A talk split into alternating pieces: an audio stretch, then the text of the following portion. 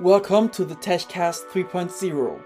Here you can expect exciting current short news about Web 3.0, the metaverse, and much more, presented by Nick Alexander. Today's topics are support in times of war, NFTs in the cosmetic industry, and are telecommunication networks the problem? Support in times of war. The declaration of war by Russia on the Ukraine earlier this week shocked many people. No one expected such a thing in Europe.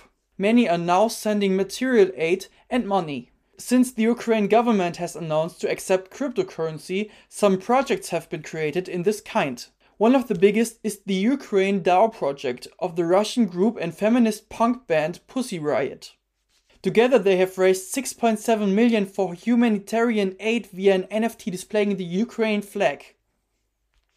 NFTs in the cosmetic industry.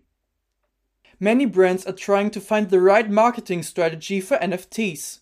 Things are said like, we haven't done anything yet, but that's definitely something we want to do in the future. We just want to make sure that it's very aligned with what we do now as a brand.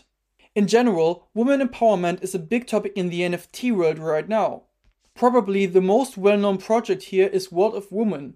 Many can identify with the art because they have similar physical characteristics to the artwork. Thus, many get to feel the fascination and deal with the subject in more details. Are telecommunication networks the problem? It will be clear to many by now that the former Facebook company Meta is working on a digital world. Now, some important personalities from the metacosmos are letting it leak out that the telecommunication network is currently not yet able to upload and download so much data in such a short time. Mark Zuckerberg said in this regard, Creating a true sense of presence in virtual worlds delivered through smart glasses and VR headsets will require massive advances in connectivity. Improvement in these areas will take time. In the last few years, the telecommunication network has already been properly upgraded and it is expected to get much faster in the future. So it will soon be possible to surf virtual waves as promised in Meta's demo. This concludes the weekly podcast. I wish you a week in which you successfully fight for your beliefs.